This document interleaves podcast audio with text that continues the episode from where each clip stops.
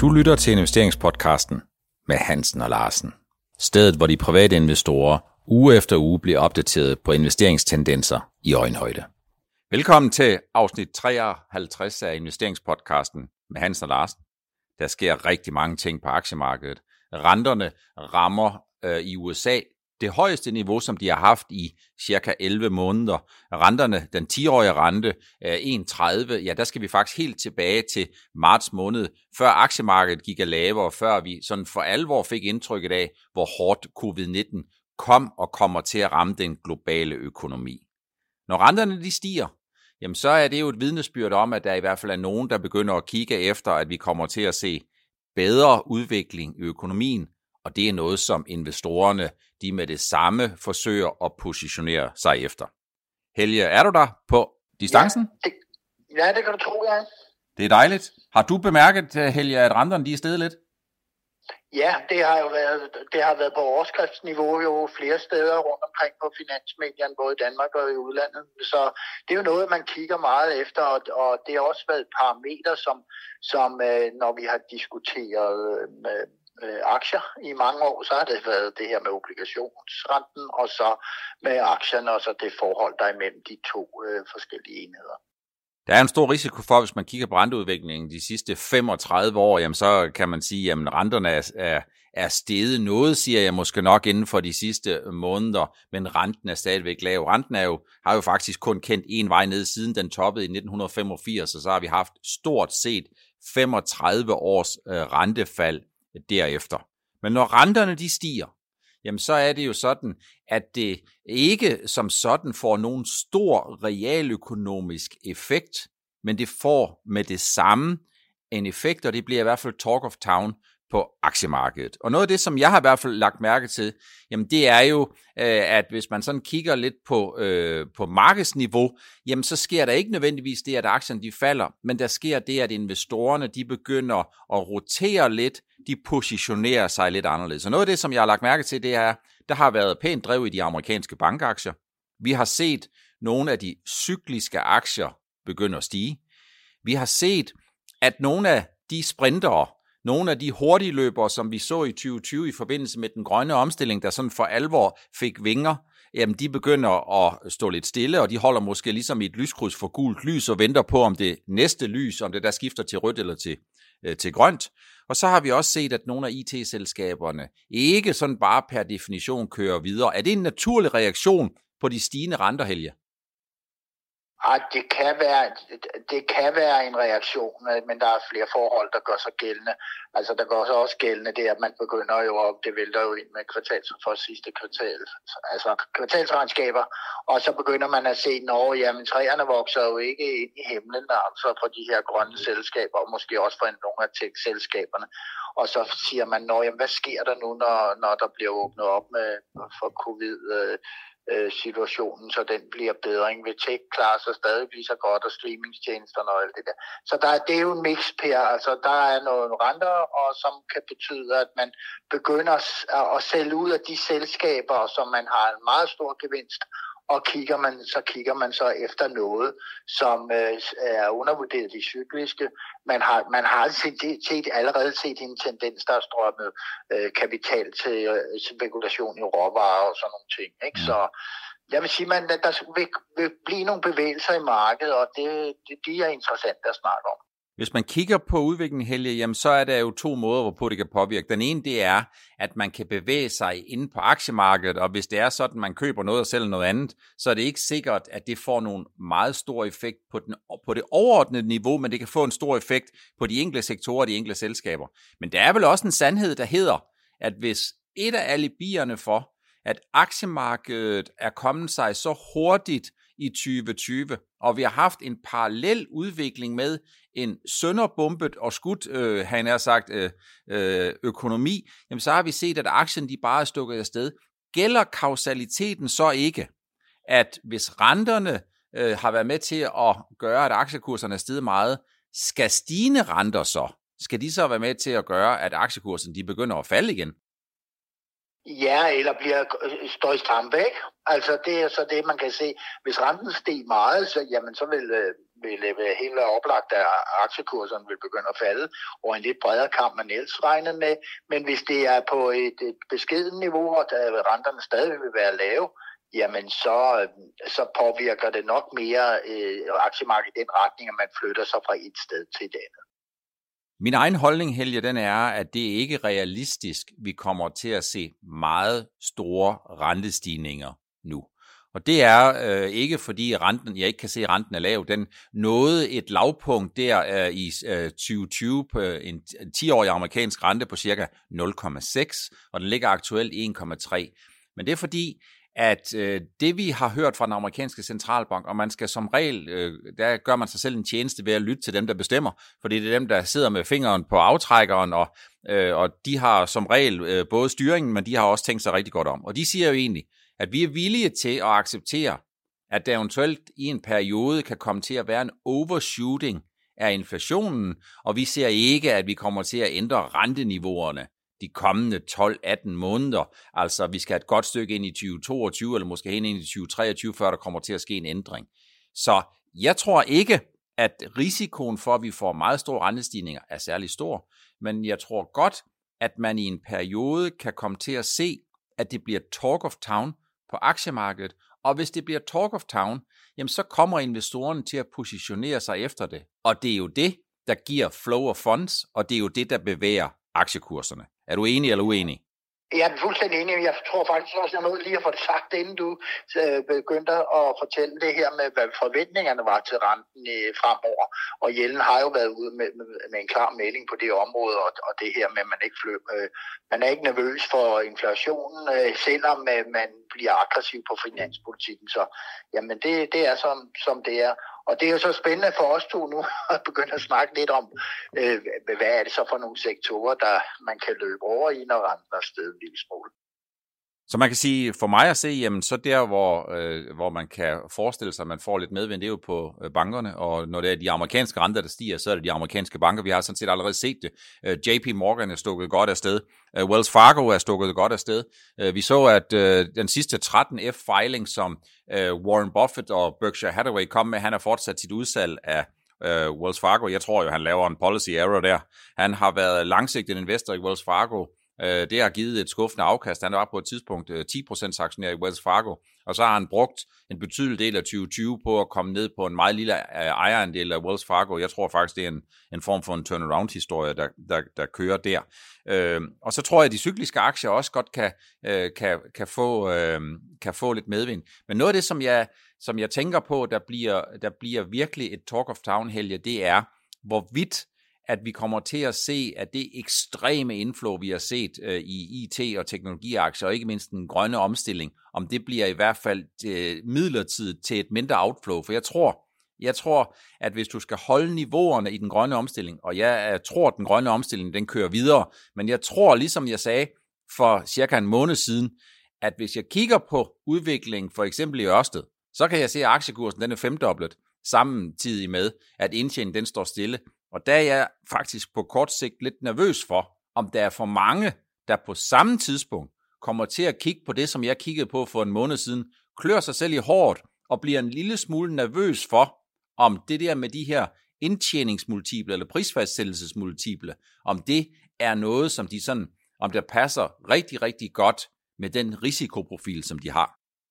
Ja, vi diskuterede, var det i forrige afsnit eller forrige igen, at, øh, at, øh, at konkurrencen for eksempel på havvindsområdet, den, øh, den vil blive rigtig, rigtig stor, og det vil både Ørsted blive ramt af, og det vil, vil hvad nu det hedder, Vestas også blive ramt af, og det kan ikke, at de får måske mindre ordre eller sådan noget, men at de bliver presset på, på en indtjening, og det er altså ikke særlig morsomt. Og, øh, og jeg tror faktisk også, at det, at det, er, det her argument er så validt, at mange de, de tænker sig om for øh, at smide endnu mere efter efter de her store grønne selskaber, der er steget så meget. Så mit bud er i hvert fald øh, som udgangspunkt, at man skal holde godt øje med udviklingen. Man skal sørge for, at man har den risikoprofil, øh, som øh, man nu også har sagt ja til, når man tager nogle forskellige tests, og man har øh, det godt i maven, øh, øh, også selvom der kan komme øh, lidt bølgeskuld sådan her på det kortere sigte. Hvis vi kigger på, øh, øh, hvis vi går tilbage, Helge, øh, da vi startede udsendelsesrækken her øh, i øh, for lidt over et år siden, jamen så noget af det, som øh, var på manges øh, nethinder, det var jo øh, tankskibsaktier. Hvis vi går øh, lidt over et år tilbage, så kom man ud af 2019. Der havde man øh, et, en ubalance i tankskibsmarkedet.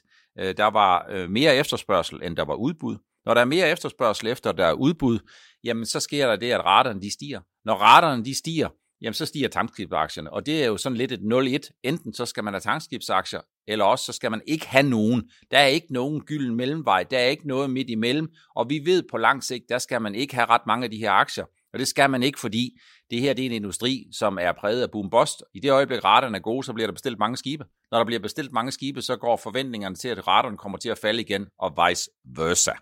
Men det, vi... Man skal sige, at øh, Per, det er meget vigtigt, hvis vi slår fast, at nu øh, den her øh, lærdom omkring, at man bare bestiller skibe, når i takt med at efterspørgelsen stiger, den har altså har man jo haft nogle smertelige erfaringer med her i i 16, 17, 18. Altså det har man virkelig fortrudt i branchen, og jeg kan se, at de er meget mere forsigtige nu heldigvis med at, at, at, at bestille meget nybyg, når det går godt. Mm. Så vi ser jo både i inden for almindelige tankskibe og produkttankskibe, og så vi ser også inden for LPG-tankskibe, at der, man har altså ikke så meget i ordre her i 21-22, som man, man kunne med den eufori, der har hersket tidligere. Så det er altså en fordel, og det tror jeg også kan appellere til, at, at mange måske ser, at de kan få nogle korte, kortsigtede og mellemsigtede gode gevinster ved at gå ind i tankskibsmarkedet, og, og lige nu ligner det en åbning med den stigende oliepris. Øh, det tror jeg, selvom øh, tankretterne stadigvæk halter meget bagefter, Øh, og det samme må man sige med kurserne, de begynder lige så stille at stige igennem på, på, på rædderierne. Ikke? Så man kan sige, at alt, noget af det, der, der starter den her bevægelse, det er jo i oliepriserne, der stiger. Og når oliepriserne de stiger, så er det vel, Helge, nu spørger jeg, så er det vel en kombination af, at OPEC og OPEC+, plus, det vil sige OPEC, inklusive Rusland, har haft held med at begrænse produktionen af olie, øh, så stiger oliepriserne, øh, og så er det fordi markedet er balanceret, der er en bedre balance mellem udbud og efterspørgsel, og så er der vel nogen, der begynder flow of fundsmæssigt at kigge lidt på, at når det er sådan, at covid-vaccinerne er blevet distribueret globalt tilstrækkeligt meget, så skal vi have en luftfartsindustri, der kommer lidt, øh, lidt i gang igen, og det påvirker igen balancen. Øh, yeah. Oliepriserne er steget, øh, men vi har ikke sådan rigtig set, at olieaktierne er steget. Har vi det? Nej, det har vi ikke. Øh, jeg skal lige bare lige se det med oliepriserne. Det var helt tydeligt, at meldingerne kommer, og nu kom vaccinerne. Så fik vi jo ordentlig stigning i fra 40'erne og så op efter øh, på, øh, på oliepriserne. Øh, men det er altså helt tydeligt at se, at, øh, at øh, folk er, der har været så meget andet at investere i, så jeg vil sige, at de her øh, øh, olieproducenter, Equinor, det, Equinor plejer jo nordmændene at kaste sig frodende over i, i, i, i takt med, at olieprisen øh, stiger og stiger, og øh, frodende ud af dem igen, når olieprisen falder. Og det har vi altså ikke set denne gang, og jeg bruger det som en indikator på, at der er rigtig meget andet spænding i markedet, men det kan jo være, at øh, det her med renterne og alt det her, man vil positionere sig anderledes, og så ryger man over i olieselskaber, øh, sådan på linje med, at man ryger over i banker og alt muligt andet, som, øh, øh, som ser ser mere spændende ud end, end de der overprisede grønne selskaber, man måske ligger i, eller, eller take-aktierne. Ikke? Kan man forestille sig, Helge, at man ligesom for investeringsmæssigt tager udgangspunkt i, at det her det er en oliepris fløt, det vil sige, det er en optur i oliepriserne, som formentlig ikke, nu taler jeg ud fra den logik, som man måske kunne forestille sig, at investorerne har, den her optur i oliepriserne ikke kommer til at vare særlig længe. Det bliver en opblomstring, simpelthen fordi, at øh, forholdet mellem udbud og efterspørgsel, den har været godt styret, men den grønne omstilling kører videre, og, øh, og, og derfor er der ikke så mange investorer, der tør binde an med det, og det vil sige, punkt 1, de forventer, at olieprisen enten skal en lille smule ned igen, eller også at investorerne ikke langsigtet er interesseret i at købe ind i olieaktier. Det vil så sige, at det man egentlig kommer til at se, det er olie, olieaktierne, på trods af at de leverer en fin og fornem øh, indtjening i en overgangsperiode, simpelthen bare bliver prisfastsat på et lavere niveau. Ja, men det er rigtig godt set, Per.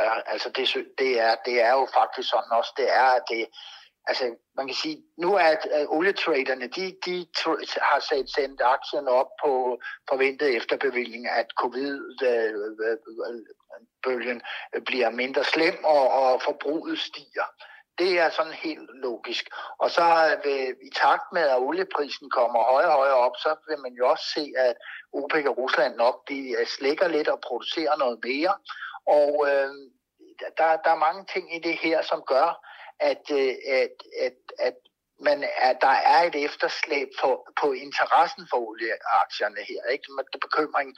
Og man kan også se, at nu oppe i Norge, der barsler man jo lidt med, at man vil lægge større afgifter på olieproduktion for at bruge pengene på, på grønne øh, subsidier i, i anden sammenhæng.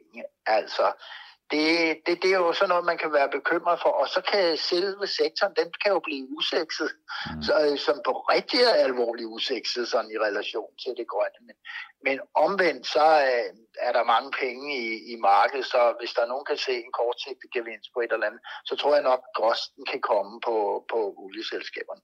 Så hvis man skal prøve at lave den afledte af det, vi har set, Helge, og nu øh, vil jeg videre over til tankskibsaktierne, så kan man sige, at når OPEC og OPEC Plus har været i stand til at balancere markedet, ja, så stiger olieprisen. Når olieprisen den stiger, så vil der helt sikkert være nogle olieproducerende lande, OPEC og eller Rusland, som ligesom siger, mm, spørgsmålet er, hvis nu det var en god idé for os at balancere markedet bedre ved at reducere i produktionen, jamen så er vi nødt til at, undskyld mig udtrykket, gyde mere olie på vandene. Øh, og når man gyder mere olie på vandene, eller hvis det er forventningerne, at man vil producere lidt mere igen for at balancere markedet. Ikke for at presse priserne ned, men fordi man ligesom siger, til de stigende priser, hvis vi kan sælge lidt mere, så vil vi selvfølgelig gerne det. Og det giver vel forventningen om, at der bliver mere at sejle med. Og når vi så har en situation, hvor tankskibsaktierne har ligget underdrejet, hvor de rater, man sejler til, enten er tabsgivende eller kun lige omkring break-even, så er det vel meget naturligt, at investorerne de begynder at sige, jamen så skal vi have nogle kortsigtede penge over i tankskibsindustrien, øh, og det skal vi jo ikke mindst, fordi noget af det vi ser, det er, at nybygningsaktiviteten i tankskibsindustrien, den jo bærer præg af det seneste år, hvor man ikke har tjent særlig mange penge. Jeg så for eksempel også, at et sydkoreansk værft for øh, 10 dage siden øh, meddelte, at øh, de havde fået annulleret 10 nybygninger af de allerstørste skibe, altså Very Large Crude Carriers. Så alt det der, det præger vel i den samme retning, gør det ikke? Jo, det vil jeg synes, det gør. Og øh, det, øh, nu er, er, de der øh, investorer, som ellers ligger cykler rundt øh, imellem sektorerne, de er, de er jo også bekendt med, med, med, med hvor, med, med tankskibsmarkedet, men er altså også bekendt med, at det er noget, man skal hurtigere ind og ud af, af end så meget af mange andre sektorer. Men uh, det er helt oplagt, og jeg kan jo også se, at analytikerne er jo også på med at sige, at man venter et, øh, fra, i hvert fald fra midten af, af, af 2021, så forventer man altså virkelig, at der kommer noget mere gang i, øh, i, i hvad nu det hedder, tankskibsraterne. Så øh, selvom de ligger langt nede nu, så øh, er det nu, de kalder på, at man skal investere i, øh, i tankskibsselskaberne. For investoren der er det vigtigt at huske på, at dem, der øh, tidligere har været investorer i den her industri, der ved de alt om, at det er altså en boom-bust-industri, det er altså en 0-1. Enten så skal man være der, øh, fordi det er bevægelsen fra dårligere tider til bedre tider, eller også så skal man nok langsigtet ikke rigtig være der, hvis man hvad skal man sige, er den lidt mere øh, forsigtige type, fordi det her, det er altså en rå og meget brutal industri, hvor øh, forholdet eller øh, forskellen mellem øh, rigtig godt og rigtig skidt, den er rigtig, rigtig hårfin. Hvis vi skal nævne et par enkelte selskaber, Helge, som, øh, som folk måske kender, eller som måske klinger inden for tankskibsindustrien, så er der vel så noget i Norge som Frontline. Frontline, ja. Så er der Hunter Group, der er TK Tankers, eller Euronav fra Belgien, så vidt jeg husker. Øh, så okay, der er... Anis fra ikke, som græsk selskab, som er noteret i Norge, øh, er også, har stor bevågenhed fra, fra mange investorer side. Så det er selskaber, hvor investorerne med det samme ligesom begynder øh, at kigge, og kigge på, om nogle af pengene skal der, skal der, skal der hen. Det er selskaber, som har en generelt relativt lav prisfastsættelse. Det er nogle af dem, som har en relativt høj gearing, så er der nogle af dem, der har en pæn, en pæn solvens, så er der nogle af dem, der sejler med nogle gamle skibe, så er der nogle af dem, der har helt moderne flåder. Det, der er vigtigt at gøre sig klart, jamen det er jo, øh, hvem du er som risikoinvestor, fordi øh, øh, hvis det er sådan, at radaren lige pludselig stikker afsted igen, jamen så kan det godt være rigtig godt for dem, som driftsmæssigt har de nyeste skibe, de billigste skibe at sejle med, men det kan jo også aktiekursmæssigt være begunstigende, hvis du kigger på nogle selskaber, som er højt gearet, det vil sige, de har meget stor gæld, og hvor de ikke rigtig tjener nogen penge, og lige pludselig øh, måneden efter, eller ugerne efter, eller kvartalet efter, jamen så går de måske fra sådan en dagsrate på 10, 20 eller 30.000 øh, dollars per tønde, og helt op imod noget af det, som vi så øh, i den senere del af 2019 med nogle dagsrater, som vel 5-10 doblede, i hvert fald i, meget, i, en, i en meget kort øh, periode. Ja, altså de der dagsrater, de er jo, så gode, de er jo gode at følge, og det gør, det gør nok alle investorer i den her sektor. De har blikket øh, stift rettet mod det, men øh, de kan jo også falde voldsomt næsten fra, fra, fra dag til dag. Altså man kan se jo faktisk store fald. Når det først går nedad, så går det stejlt nedad, og når det først går opad, går det stejlt opad, og, det, og sådan følger sådan følger aktiekurserne der også. Altså fald på op til 20 procent på en dag eller to. Det er altså ikke usædvanligt inden for tankskib, så det skal vi jo nok have med i den her udsendelse, så vi advarer alle mulige, at det er meget volatilt, det her område. Det er absolut værd at give din advarsel her videre. Det er ikke for investorer med sarte øh, risikonerver. Det er ikke for investorer, som er nye på aktiemarkedet. Og det er ikke for investorer, som tænker, at tankskibsmarkedet det er et sted, hvor man langsigtet kan placere sine penge. Efter min mening, så er det et sted, som man langsigtet skal nulvægte, og det skal man simpelthen, fordi det er sådan en boom-bust-industri. Øh, og hvis man ikke er sig bekendt med den risiko, der er, jamen så er der en reel risiko for, at man kommer til at lære industrien at kende på den ufede måde. Ja, det kan svært at være uenig i, Per. Vi vil stadigvæk rigtig gerne have nogle bidrag til noget, som vi kan brede ud og folde ud for de mange og til de mange. Adressen er stadigvæk investeringspodcasten snabelag nordnet.dk. Vi er på vej til vejs ende af afsnit 53, Helge, men inden jeg lige slipper dig helt, ikke af syne, for jeg kan jo ikke se dig, men du er med på en stærk linje her, er du nervøs, Helge? Er du bekymret for øh, potentielt konsekvenserne af de stigende renter for det overordnede aktiemarked de kommende måneder? Ah, det ville ligne, ligne mig dårligt, hvis jeg var nervøs over sådan nogle, sådan nogle ting der. Det, det er jeg faktisk aldrig. Jeg vil sige, øh, hvis altså, er der et, sker der et fald i aktiemarkedet, så kigger jeg mere på købsmuligheder, end jeg fortvivlet kigger på, på, på, på faldet. Ikke? Så jamen, nej, jeg er, ikke, jeg er ikke specielt nervøs for det. Men øh, jeg, øh, jeg kan sige, at jeg tror, ligesom du gør, at der kan komme nogle omrokeringer af markedet. Og så gælder det så for dem, der, der ser på den slags, at positionere sig efter det. Tror du, Helge, øh, at, øh, at vi den her gang øh, kommer til at se en effekt af, at vi har mange flere nye investorer i markedet, og vi har mange flere momentum-investorer, altså stemningsbaserede investorer, som øh, køber mere efter retningen, end de køber efter en asset allocation, kan man sige. Kan det være, kan det være øh, et, et, risiko, øh, et risikoelement, som man ikke sådan helt skal negligere de kommende uger?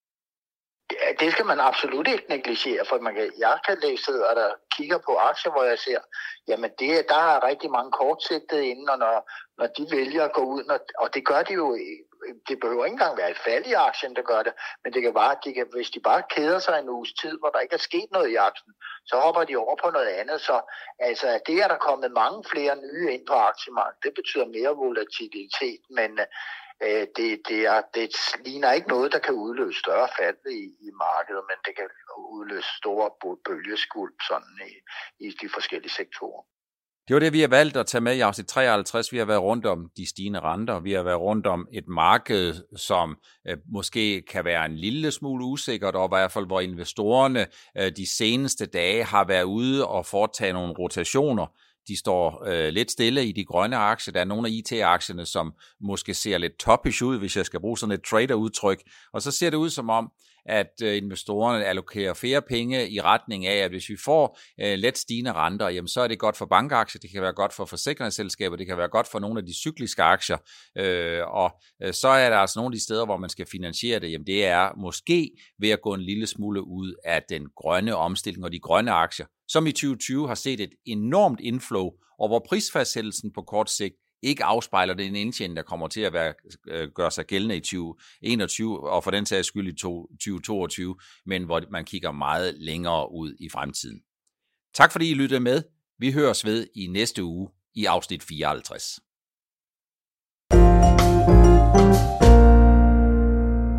Du lyttede til investeringspodcasten med Hansen og Larsen. Vi ses igen i næste uge.